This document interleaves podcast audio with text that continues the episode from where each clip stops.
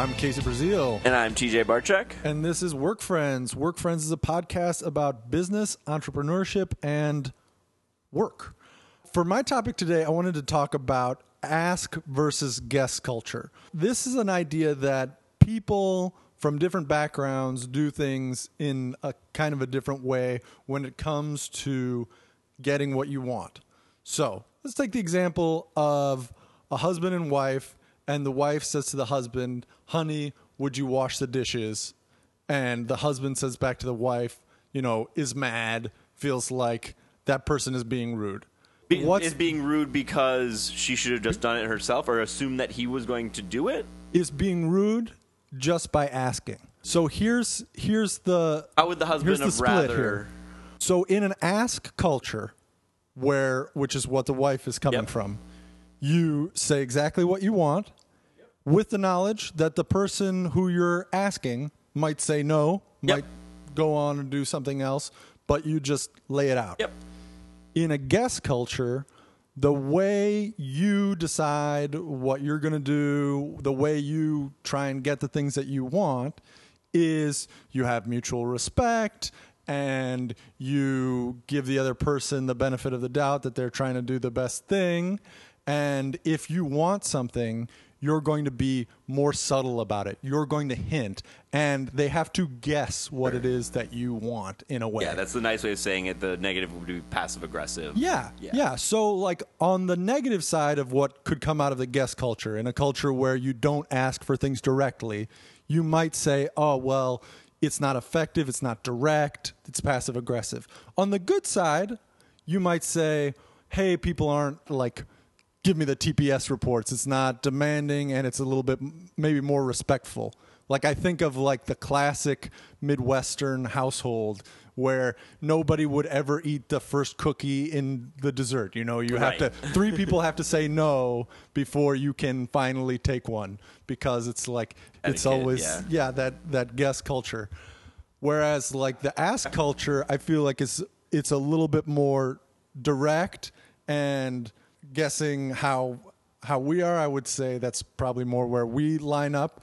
But that also has its ba- downsides because you can come across as bossy or yep. full of yourself or whatever. So I have a guess in my head of how you might respond to this, but do you think of yourself as coming from ask culture or a guess culture? Yeah, I, I think it's interesting, especially in the way you phrased it, because I think I'm a bit of a hypocrite on this in terms of as a manager or someone doing the asking, I'm definitely an ask person.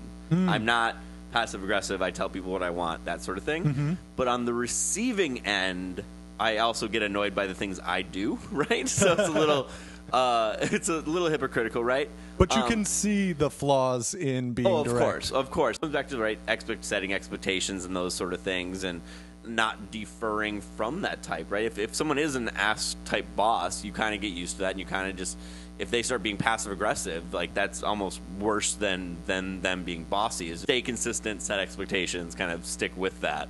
What about you?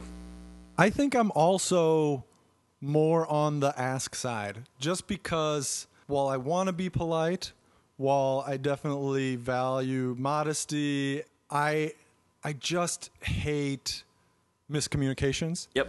I find myself around bosses sometimes like who like I think there's a paradigm of a boss that's like the dangerous nice boss. yes, absolutely. Who won't tell you when something's wrong and you don't find out that they hate you until you're fired. I will often find myself dealing with people like that by saying, if I'm hearing you correctly, what we need to do is XYZ because I just I need to be told. Yeah. And it's, you know, there's clarification when it's like I don't understand the ta- the task, but there's also clarification which to me is very valuable, which is do you really want that? Cuz you're saying it would be nice if we could get this done this week.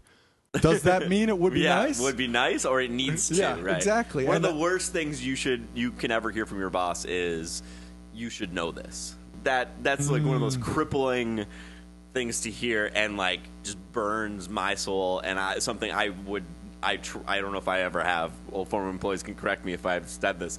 I, I can't imagine myself saying it, but I've heard it said a lot. And it's also like that's a very direct signal, like you screwed something up. Yeah, well, it goes back to the the you know husband wife dishes thing. Is that you know so, many people will say you should just know to do the dishes. The the sink mm-hmm. is full, right? So that's comes comes to the recipient end because on the recipient end, I you know if it's been you know a day with the dishes being in the sink, yeah, tell me. But like if we just did dishes, give me give me a little bit benefit Yeah, of the doubt here. totally.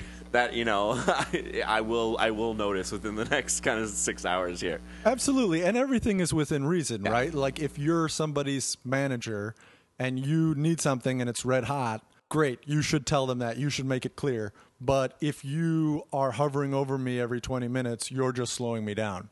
You know, you're just making me second guess what I'm doing. So so everything is within reason. I wanted to ask you another question then because I think that what's interesting about this is less just the phenomenon that different people are more direct and different people are more you know like to use suggestion etc how do you bridge that gap so i'm sure you've had bosses who are a little bit more on the guest side Yeah, or absolutely. people you, that you work with who maybe will let you know that they have resentments because you're being too direct or whatever how do you how do you attune yourself to Yeah, that and uh, can you that that's interesting. I mean, obviously, your point earlier about clarification is is incredibly important, in making sure that anyone who's not as direct, um, you can get down to what the actual goals are, what you know, those sort of things. Uh, for me, I mean, it, it, similar to that, it just comes down to trust, and I need to get to a place with a manager or someone below me that um, they feel comfortable enough to not challenge the ideas, but to to disagree and to question my passivity, or for me to question the boss's, you know, passive and maybe challenge at some points Yeah, all, all those sort of things, and just so that you know, if your boss says it'd be nice to get done this week, if you don't have a good relationship with them, you're going to be like questioning yourself. If you have a good relationship, you can be like, all right, like, but for real, you know, is it is it is it actually due by Friday, or I have these other things I'm working on? Because that's really hard to do with someone who you don't have a trusting relationship with. totally right go ahead the the ask part and the reason I kind of do that is like people that know me know I'm, I'm like all about time and efficiency. Those are my two main main drivers of everything. I want to be efficient with my time. I want to be expedient with processes, all that sort of stuff. And the passive way is just not as efficient. You'll burn more bridges on the ass side, would be that mm-hmm. bossy thing and mm-hmm. that sort of thing. But like I said, if your intentions are, are true, your expectations are set, and the trust is there, I, I think you can get away with that. You know, we could all be more open and more trusting Yeah. and more better at setting expectations. But you know, having for me, it's with all of my um, people underneath me I've ever had. At least once a month, we will have an off-site meeting. That's usually I, I call it like career development, and in a way of like I don't want to talk about anything at our current job, and it's all about trust building. It's all about developing your career. Do we get you mentors? Do these sort of things to get you to trust me a little Yeah. bit, so that you feel comfortable asking those questions, or if I'm not being direct or being clear. uh, Absolutely. getting getting to that point. Let me bounce this idea off of you. For me, at work, I feel like it's a little bit easier to be direct, and I, I absolutely love that strategy of saying, if I'm hearing you right, Yeah. you know, because that's it gives power to the person who you're responding to because it's not like you said this, now I'm going to restate your thing like it was my idea. It's me saying back to you, look, I listened to you, but make sure that I, I got the important And the inverse of that would be somebody, you know, if I if you're my boss and you tell me it'd be nice if you get this done by Friday, and I say, okay, well it'd be nice, I'm not going to do it, and then Monday rolls around, and you go, why didn't you do that? And I go, well, you said it would be nice, and it's me almost being passive back to your passivity, right? Yeah, it's not good. it- the double passive is the worst scenario. At Yeah. least if you know if you're passive aggressive with me and I can be direct back, I might need one of the two people to be direct in that situation. That's a funny idea that it's that it's the best situation isn't all guessers or all askers. it's a mix. Yeah. Which is something you seem to come back to. So I run into this often in non-work situations where like in work there's an expectation, we know we have to get X, Y, and Z done.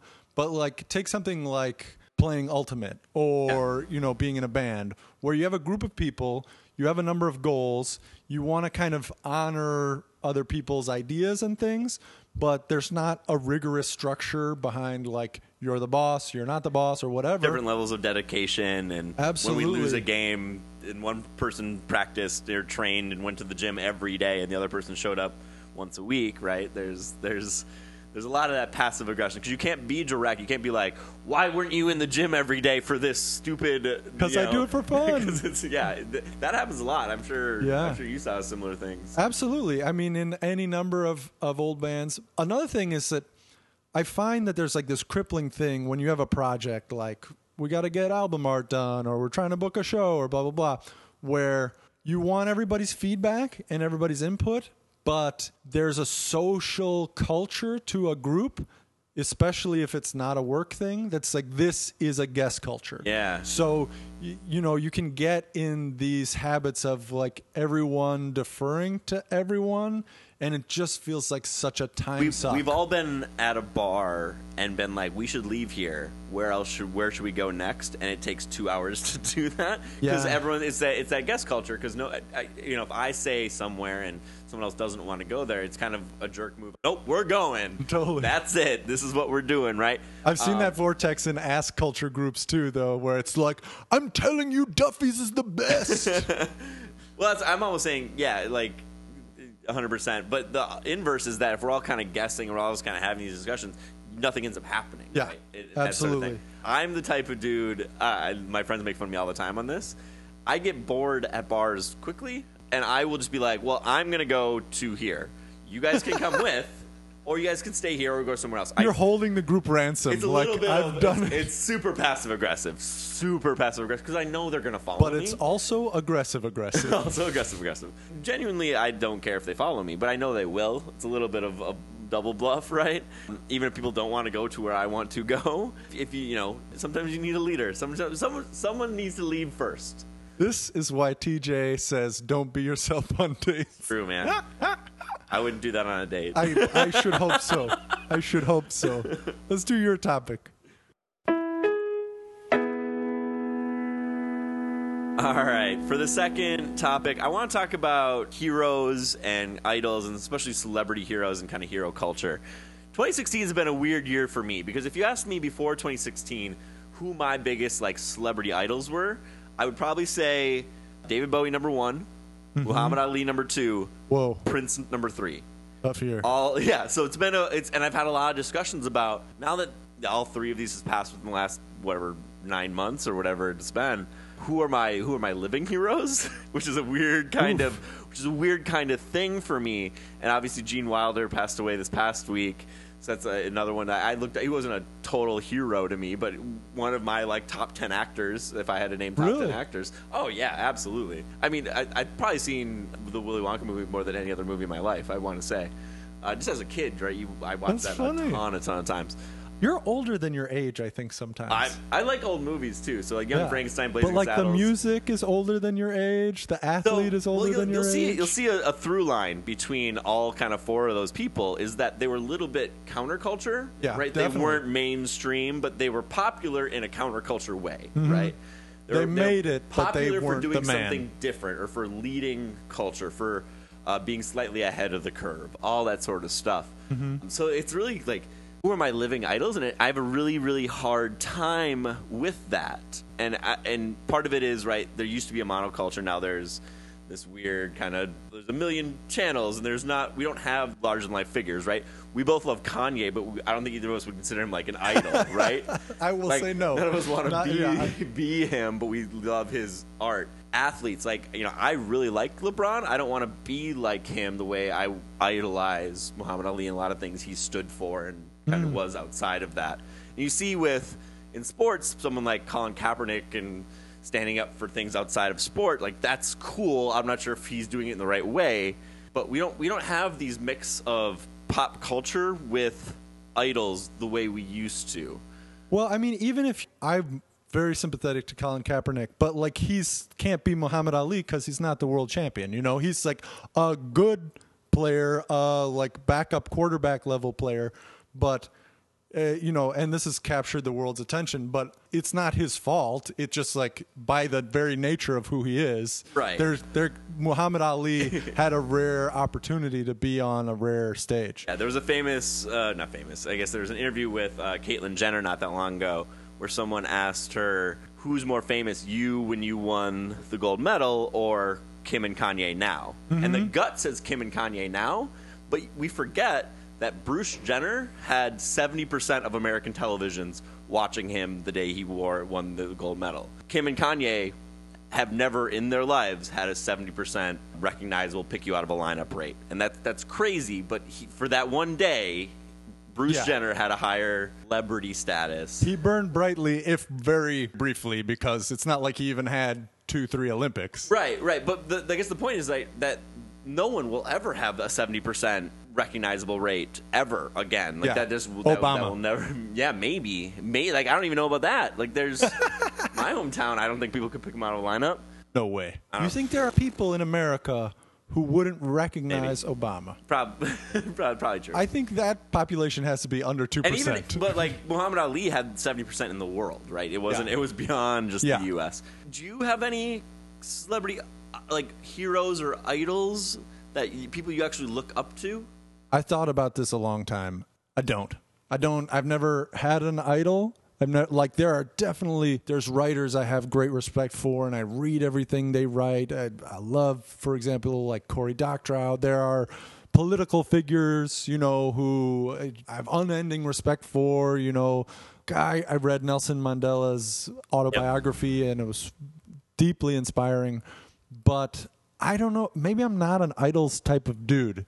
You know, like I just believe in the inherent frailty of Yeah. man too much. So like that's- I, I just interesting don't. to me. I'm not into heroes that much. Yeah, I think your point about politicians and stuff is interesting because I think my living one right now is Elon Musk. It's not pop culture heroes the way it used to be. It's almost Hmm. transitioning into politicians. Uh, The, a lot of people would say Obama's their idol, right? Business figures. Your Steve Jobs is a idol to a ton, a Ugh, ton You're of people, right. right? I, I think you've hit on something interesting. There is a celebritification. Oh, how about that for a fake verb? There's a celebritification of things that didn't have celebrities before. I mean, there were already celebrities in industry, Yeah, Henry, but Henry in the was way, looked up, yeah, but not the way that Steve Jobs But is now. Henry Ford was more like important in the way a politician is important, Rockefeller and Group, less of, important in the way a celebrity is important. And Elon Musk is Dating Elon Musk is similar to Beyonce in an important way. but, still, yeah, he, someone he I is could. recognizable as under five percent in the U.S. Oh, right? absolutely. Like, Absolutely. But I mean, there's a fame to it. Like the, I remember seeing a story about when Entertainment Tonight launched, and people saying, "How could you have a half hour dedicated to only entertainment news?"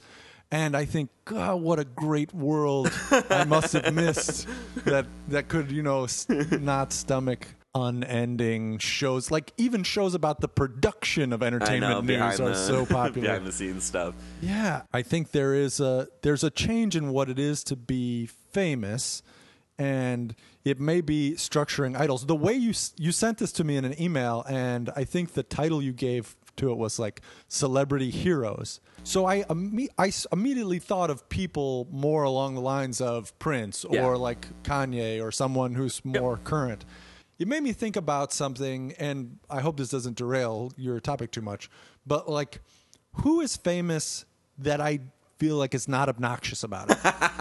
I think it must be very difficult to Or be the famous. inverse of that is, do you need to be obnoxious to be famous? Yeah, I don't think that's right. Okay. I don't think you do. Um, Self promotion is, one arguably, the biggest part of fame, uh, maybe, self promotion is inherently obnoxious. maybe. But I, I think of people who who got famous late in life are often people who I find them less detestable, especially in their yeah. interviews and the way they talk. Like The so, reason, like comedians love Louis C.K. and Bill Burr, Well, that's they the example- at a young age, right? That was the example I was going to Oh, pick. okay. I, I don't love Bill Burr. I like him. He's it's not my flavor. You know, like I can see that he's doing a good thing, but it's not the thing I'm most into. Yeah. But Louis C.K. The way he talks, the way he is in interviews, the way he deals with being famous, seems very human. humbleness, or don't Yeah, what to call it, and yeah. real. And I don't think he has a fake humbleness by any means, or he apologizes for having made it. But I think that the way he talks to people just seems very of this world in a way that uh, Elon Musk does not. I mean, and he's he's nowhere near that famous. Uh, in the way that obvious example would be Kanye does not. Beyonce does not. Right. I like Beyonce as much as the next guy. the classic Obama beer summit thing. Like you need to be able to believe you can sit down and then have a beer with them. Yeah, well, I just I just think that the a phenomenon people call like reading your own press releases, like you get to believe the hype about Oh, yourself. okay. And I just I don't think that Louis C.K. is like that. I think maybe it has to do with just like maybe it's easier to remember you're a normal dude when you're fat and bald. Yeah. Which makes me also love the actor who was the boss on Parks and Recreation. Oh, Illinois Ron, guy. Ron Swanson. Uh, yeah, I mean, Ron Swanson in the show. If you ever see him talk, he he has a very human way of interacting with the world and seeing the world. So to me, those aren't idols, but that's absolutely something to emulate. Like that's absolutely so, like something to honor. Yeah, it's just, and that's interesting about the the later in life thing because obviously you know part I guess I don't know like because Prince and Dave Bowie were pretty famous at young ages. Yeah. So it's not exactly true, but it's a different type of fame when you're doing one public thing a week, right? Or you know Totally. whatever concert tours, and that's you're not constantly on social media. You're not constantly feeding the beast and kind The of world being, gets your the package you want yeah, in a you more control it a little more. I mean, the, Yeah. the Martin Luther thing, right? That his adultery stuff didn't come out till well after. Oh, right? Martin Luther King. Yeah, sorry. Um, I thought you were talking about the great the uh, Reformation the Martin Pro- Luther. Protestant leader. Uh, no, Martin Luther King Jr. Uh, right had that big adultery thing, but like no one knew about it till well after, and like people. I Mm-hmm. mean, still, a lot- I think a lot of people would say Martin Luther King is like one of the biggest American civilization. Sure. FDR being more or less crippled by But yeah, if, if social media was around then, that adultery thing doesn't stay quiet. I don't know. impossible. People, right? We might detest him the way that some of our Mm. current celebrities. I don't. I don't know if that's true, but there's, there's two interesting pieces. A, I was shocked how gendered this is. Right. Uh, Hmm. like, all of my thoughts are guys. Most we we also have more celebrity guys than we have celebrity girls. But like you brought Beyonce, you brought up things like this. I think you've asked a lot of girls right now they idolize Beyonce. They idolize girls, right? There's, there's an interesting I, like I didn't think of any female idols heroes I have. Did you any any females come That's to mind an for you? interesting I know you talked question. about Yellen for a bunch on the podcast. I think you're I think you're right that we tend to identify with people who we Yeah, it's natural. perceive to be like us. But I mean, again, I don't have any idols. The- Yes, I, I love Janet Yellen. I'll talk about Janet Yellen all day. Maybe And- idol's not the right word. You, Yeah. you look up to people you admire. Sure, or you know, I I have a buddy who refers to himself as a cafeteria Catholic, meaning like he takes the beliefs he likes and he leaves behind the ones that he doesn't. I'm a cafeteria fan. You know. Sure. Like there are there are any number of people whose work I enjoy or whose accomplishments are amazing to me or who there's something about them that I really love. I'm just going to enjoy this part and I'm going to know that there's more going on that I hate and just That's fair. everyone I is mean, the person, you know. Yeah, like uh, there's obviously Prince stuff I didn't like, but I still I just admire I admire his his outlook on life. I w- aspire to that. I aspire to kind of the way he approached situations and that sort of thing. So the, the interesting part of this is when as more I was thinking about it is that I think the logical next step is if there are no you know admirable celebrities today because we know too much. know too much, whatever the reason is. Is that good or bad for the current kind of millennial generation that's growing up without heroes?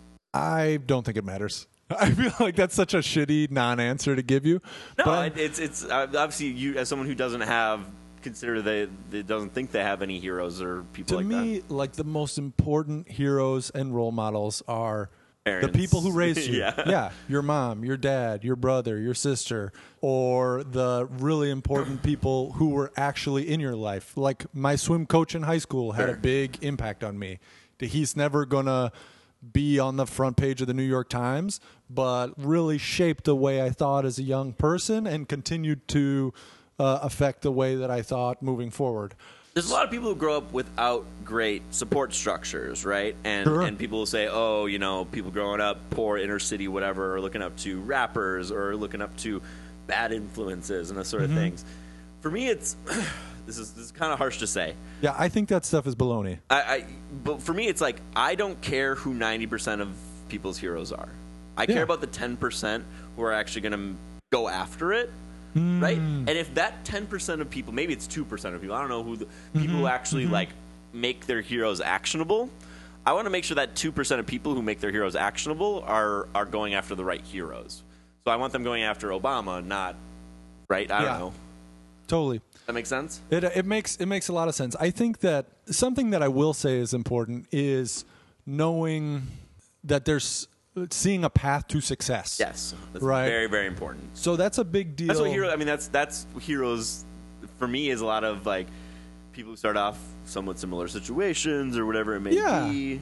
No, I think that piece of it is a lot less negative. Like that can be really good, and I, I absolutely think to to take this in a totally different direction. Like when I look at musicians, you brought up every like everybody wants to be a rapper or a DJ, and it's very hard for me to envision how do you be successful as a band.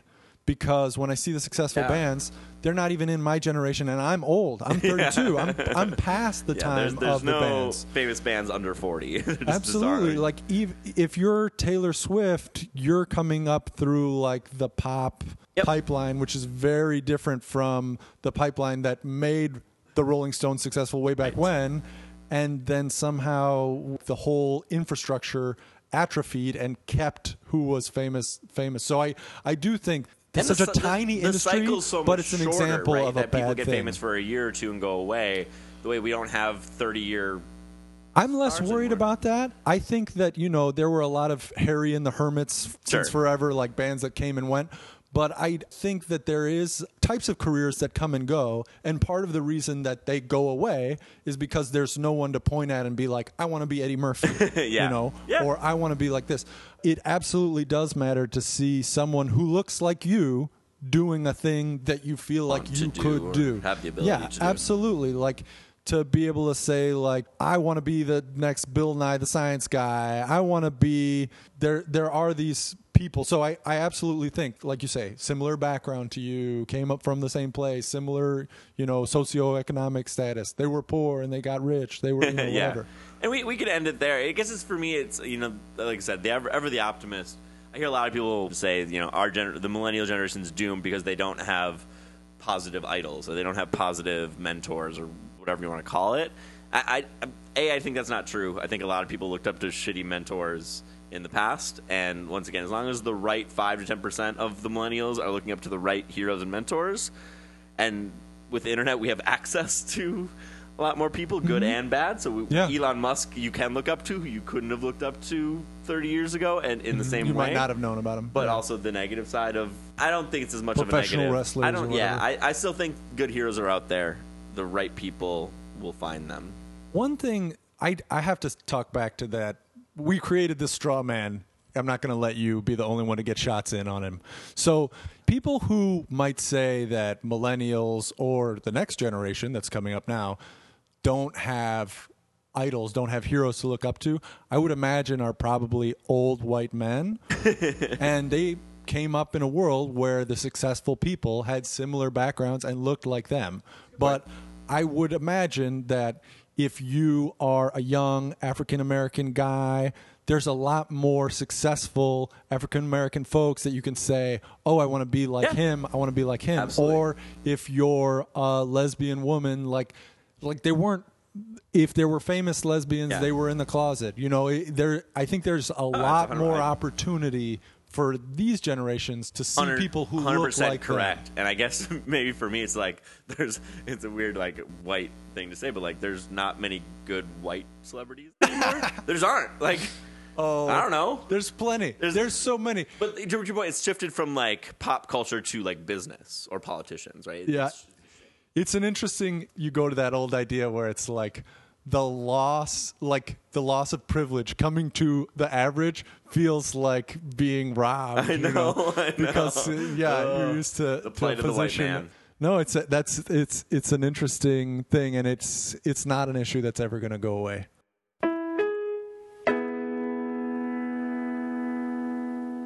So, shall we move to quick hits? Quick Or- hit. okay, this may be the last time I bring up Anti-Fragile by Nassim Taleb Highly on doubtful. the spot. I, highly doubtful. I finally finished it. It's very good. Go read it. So one thing he talked about that I w- immediately thought that's wrong, but then as I heard his argument more, I found it convincing, and I'm kind of on the fence about it. Was he said if, for example, you're choosing between two books, you should choose the older one because it's survived. It stood the test of time. If something has, has been proven value. Absolutely. If you have a book that's been in print for 40 years and you're trying to guess how long it'll stay in print, you know, the best guess you can make is it's in the very middle of its life, right? It's near the average. So it'll be in print for 80 Right. years. If you have a book that's in, been in print for two years, probably going to be in print for four years total. Yes. So I read Anti-Fragile because that was his newest book. book. I because I think totally the to opposite of that. I hate reading things and being like, "Oh, this argument has been disproven." Yeah. But uh, I think that maybe speaks to a bit of hubris, where we think that arguments can just be I think, disproven. Uh, for me, the flaw in the argument is it's not binary. Is it's if you have Hmm. to choose between two books, yes, choose the old older book. But for me, it's like I want to. Really, you like reading old books? No, I don't. This is my point. Me is neither. I'd rather read or like the first chapter of ten new books and pick which of the ten new books speaks to me the most, or Mm. kind of those sort of things. Because that's chances are nine of those ten books are going to be worse than that one old book. But one of those ten new books is going to be better. Odds, Mm-hmm. right? Numbers and those sort of things. So if it's binary, yes, choose the old one. But it's But not binary. But it's not binary. It's never. It's never a binary situation. But maybe- old new. Is it a heuristic though to say if you keep spending your time reading the first chapter of 10 new books, you lose out on reading the 10 old books and you would have gotten the wisdom of the ancients time tested as opposed to the crackpot nonsense. There's a time and efficiency argument that's 100% true. And it's the same argument that at work says you should just do things the way we've been doing them. Hmm. You should never change anything. You should never try new techniques. You should never approach new accounts. You should never release a new product. right? Because what is 80, it probably won't be 80% of new products fail in the food industry, right? 80% of new products hit shelves will be gone within two or three years or something like that. Just stick with the old stuff. Why would you ever change? Why would you ever do anything new? Because one of those five new products you release will be better than the current mm. portfolio or whatever it mm-hmm. may be, right? And that's the same argument is that you have to keep trying new things because 20% of them will be better than the old, and that's how you grow and that's how you develop. And even if you take a lot of missed swings, if you don't, The miss- somebody else is going to get. swings are it. almost sometimes better than the hits. Mm. generally I agree with you, but reading this book, it gave me a conservative, in the traditional sense of conservative, like old things are good feeling that I never have had. Like usually when I think of old things, I think like separate drinking fountains and you know other poxes on society. That that's where your mind goes when you think of old. What do I think about? I think about my friends not Sure. being able to get married. Like to me, the world is better than it used to be. Because people tried some new things. but there is something to this idea of there are so many fads there's so much chaff You want to you want to make America great again. and my my biases are going to be toward the same things that are making these stupid fads go. Like i i'm going to be seeing the world through You these wish- fad you wish we eyes. didn't have i should in order for me to get at the root of things to get to useful pieces of knowledge i would be wise to prejudice myself toward reading older things tried and true things toward sussing out the wisdom of the ancients because my prejudices are always going to be towards Only this world because this is the world I live in. Aristotle and like old ancient philosophers and some Socrates and stuff like that. Shouldn't you only be reading those books? I'm starting to think I should I should definitely get more of those in my diet. Again, I it's not a argument that I buy whole hog, Sure. but I have I am coming around to it. So uh, I, we might have talked about this before. I, I've I've used talked about this with my son with friends quite a bit. Uh, if the adoption curve is a bell curve, right? Yeah. There's the leading people who stand in the Apple lines for the new phones, regardless of what it actually does. There's the people on the other end who never get it. Most of us are kind of in the middle. I've always said I want 30% of my son's friends to have any new technology before he gets it. I want him to be in that 30 to 50 percentile, which is a weird mathematical way to look at it. I don't want him to be the first to get of his friends to get a phone. Like, what age does a kid get a phone? For me, that's kind of irrelevant. I want 30% of his friends to have one, then he'll get one. Hmm. It seems like a useful answer, right? heuristic. So he's still top 50 percentile. He's just not in that leading 30. I think for for Yeah. ideas and this this whole thing comes in right. You can. I don't want to be the guy just reading a new book because it's new. I want some of my friends or some part of the population to prove out like this is worth reading. I still want to be in the top half of people it. Well, that's an interesting idea. With books, you know, less than 1% of Americans. Uh, uh, of the people that will read this over the course of time. But yeah, like I want it to be Yeah. proven, but I still want to be totally. partially leading. All right. Jump to the next one? Yep. Okay. So I wanted to ask about we make a lot of predictions on the podcast. Do you have any bad predictions that you can remember very well? like what is a prediction where you Uh, I thought totally Rubio, Rubio was going to crush Trump. Ooh. Um, uh, That's a good one. That's I'm a good one to open with. I'm still I'm still baffled on how that didn't happen. Uh, I think we, we talked about this. Yeah. we probably agreed on it. You it. sold me on that. I was I was it- in on that I idea. gave the American public too much credit. Sorry, guys. That's a good one. Oh, I'll tell you one that I remember you messing up. I feel like this is the meanest way to bring this up. Yeah, just keep saying things saying things I got wrong. Yeah.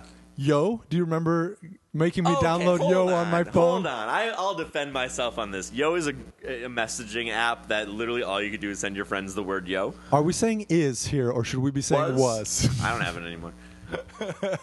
I when I was saying it's gonna be huge, I was kind of being sarcastic. This is not a. if it got huge, you wouldn't have you Oh, wouldn't would- have I been like would've been I like, I called knew it. it." I was the Yo champion. Uh, I I don't think I was like ride like if I had to put money on it, I wouldn't have put money on it succeeding. I, I was like Golden State is going to win in four in the NBA Finals. I said I'm pretty sure I said that profoundly. I was like, there's no way like LeBron might win a game, like a five game max. I'm also just like a Golden State uh, super Super super, fan. super fan. So it's, what about you? I've we got three on me here. I know, I know. This is funny because I picked this topic. I should have, I should have thought of something right away to to call myself out on. Going back to that idea about being a late adopter on things, I tried really hard to never do email on my phone. I was like, this will pass. This this is is a fad. People will go back to desktop computers. yeah. Like I really thought it was so unpleasant. It's a weird thing to ride ride or die for. Yeah, well, I was like, and I I was able to work efficiently w- avoiding it, and I I still hate to write and type things on my phone, but man, that was wrong. I spent years being like, oh yeah, I'll I'll write emails when I get in the office, and I know there are people who are like, life hack, only check your email once Of a day and live in a yurt, but you like no. No. Real life people don't do that. You check your email on your phone on the regular. I still, I don't know if I've actually been convinced on this. I never thought Twitter was going to take off. I was, I'm still to this day very confused on why it's working. Like the business model just doesn't make a ton of sense and makes you feel old and things like that. Like at least on Facebook there was like an interaction. Like people could comment, people could uh, like thing, like all that sort of stuff. Like there was putting something out into the ether without knowing that people read it. Just seems Yeah. weird to me, and that's kind of what Twitter is. But it's When Twitter came out, I thought they're doing one of the things Facebook does, and they're doing it less well. But I'll tell you why people will like it. It's the same reason I have a Kindle. If I have a computer, I'm not going to read on my computer. I'm going to go look at Facebook or something else, right? Whereas Twitter just did one thing. Now, quickly, Twitter got to the point where they posted pictures and blah, blah, blah, and Sure. it got to be more and more like Facebook. But so strange. I think it's an example of a phenomenon that's more common than we realize, Yeah. where we have something already that does something just as well, but we'd rather have the thing that only does that. simpler and specified. Absolutely. But the, the inverse of that, like I was, I was real early on Snapchat and loved that and saw that going. And then when people like they started doing stories, they started doing all those things, everyone's like, "Oh, they're ruining what makes it special." And you can download things now. I was like, "No, no, this is gonna make it actually blow up all the more." You're right that the more common business story and the the only reason that's interesting to talk about doing less things is just because it's so counterintuitive. Right. But the thing that's not counterintuitive is also more common and more real. Like Right. you invent something, and then you add a property to it or you make it appeal to someone else like coca-cola started out being medicine people liked it so they just Oh, sold it go. as a thing right like i think that's much more common story than the story of like i don't think there's going to be a time where people are like oh well i love my camera on my phone but now i want to go back to having a huge metal camera yeah. you know like I have I, to go there get are, film developed at the store. At this point, people who use cameras are kind of a more niche hobby. Whereas when I was a kid, it was a huge hobby, and all my friends had cameras, and you know, among a certain group of artistic people, like that was just a that was just an assumed thing. Not understanding that email on your phone was going to be a big deal. I can call that a pretty bad Yep. whiff. I was wrong on Twitter, so So there we go. If you like the show, please tell your friends about it. Share the podcast on your social media and consider writing us a review on iTunes. That really helps people find the show. We had a huge number of downloads the last couple of weeks, and I think it's in large part because we finally got some reviews up. Also, I want to ask you to visit our website, which is workfriendspodcast.com. We have a lot of additional links and information there. You can also find our Amazon affiliate link. If you use that link, anything you buy on Amazon, we get a small bounty from, and it helps support the show. We love that. It doesn't affect your price. So if you would consider to do that, we would appreciate that a lot. Thanks very much. change your Amazon bookmarks. Whoop.